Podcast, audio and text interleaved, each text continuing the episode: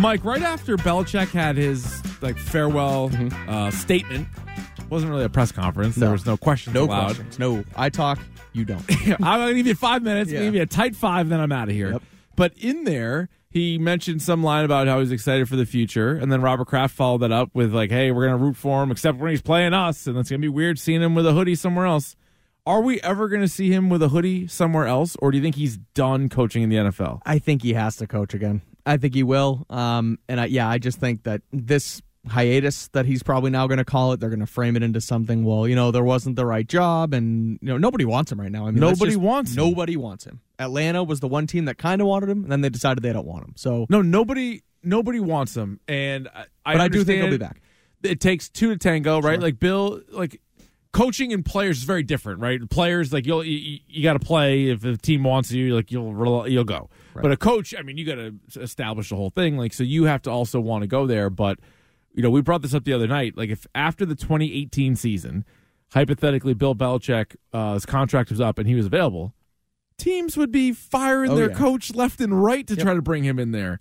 So much damage has been done over the last four years, and it's a whole bunch of different areas. I mean, the win loss is one thing, Mm-hmm. but developing a rookie quarterback, uh, trades, drafts, you name it, nobody wants him. And his age is working against him clearly. And you look at this cycle of head coaches that have been hired, a lot of young guns. Mm-hmm. You know, Harbaugh, one of the older guys, but sort of a different story with Harbaugh. But all the other And guys, also a ready a readier Yeah. team in LA. right, right. So that's kind of my thing with the Belichick thing is like you, you look at the teams that had you know vacancies, and I'm, I don't want to sit here and pull out excuses for him because I think that you're right. I, if it was two years ago, even the rebuilding teams would have probably went with him and at least brought him in for an interview. Like he literally had one team for an interview. That's one crazy. interview, and it was the Atlanta Falcons, and you started to hear rumors about it like week 15, 16 in the regular season. And you're like, Falcons? Like, I don't want Bill to go to the Falcons. And why would he want to go to the Falcons? Right, and that's it was one of the teams where I think they were ready-ish. Like again, outside of quarterback, that roster's pretty good. Yeah. Like three first-round picks. of course, outside of quarterback, as we know, significant. No, uh, absolutely. And No, so I get then- your point though. Like they have more skill position guys. Right. They have a they have a decent defense. The whole thing, O line.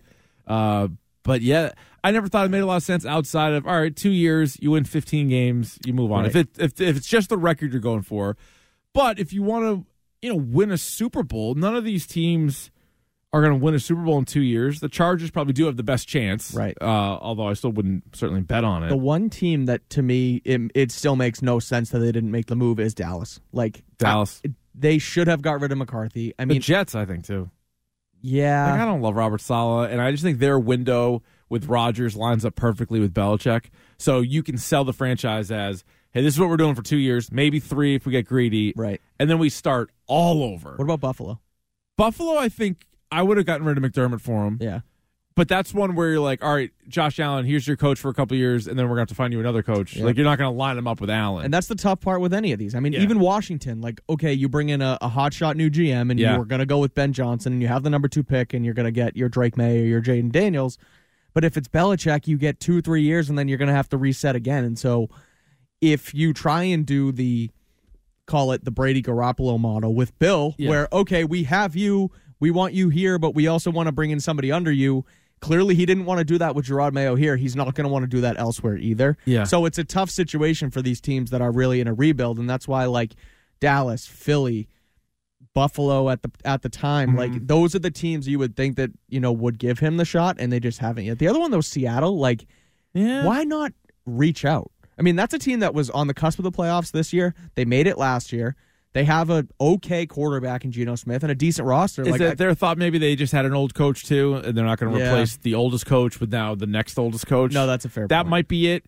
And usually you see a lot of times when I mean the Patriots didn't do this, but usually you see if a team just got rid of their defensive coach, they go to an offensive coach Yeah. and vice versa. So maybe maybe Seattle might go offense. That wouldn't make sense. You're right. Yeah. Like they they they have the old guy, the old you know defensive guy, and then you bring in the other old defensive. well, the best arguments really were for Atlanta and maybe Washington It was just about the owner. It wasn't about the fit. It wasn't about the roster. It wasn't about the future. It Mm-hmm. Was well, Arthur Blank would love Belichick, and hey, Washington's a new owner, so they want to like you know headlines. So it's like you shouldn't And hire Carolina though. Carolina, Oh, Carolina, too. They didn't do anything, and they have the you know the crazy new hotshot owner who has all the money in the world. Yeah, right. Which again, I think Canales, he did a good job. He did a decent job in Seattle too. That felt a little early to me. Yeah, for was him. weird. Like he had one good year as the OC in Tampa, and then it's like bang bang, bring him So- in. But so far we have six of the eight have been uh, filled, I believe, and so we're still looking for Seattle, still looking for Washington, and it looks like Boomer Esiason is gonna maybe have to take a lap because he said Ben Johnson Oh, the yeah. Commanders was a done deal, and he had another one that he was wrong he had. Belichick to Atlanta as a Oh, deal. Bel- Jeez. yeah, I know. yeah, he's gonna have to. Freaking Audacy guys, man. You can't, you can't do that. Well- Scoops is a dangerous game. yeah, it sure is. So- You know that one oh so I well. do. Um,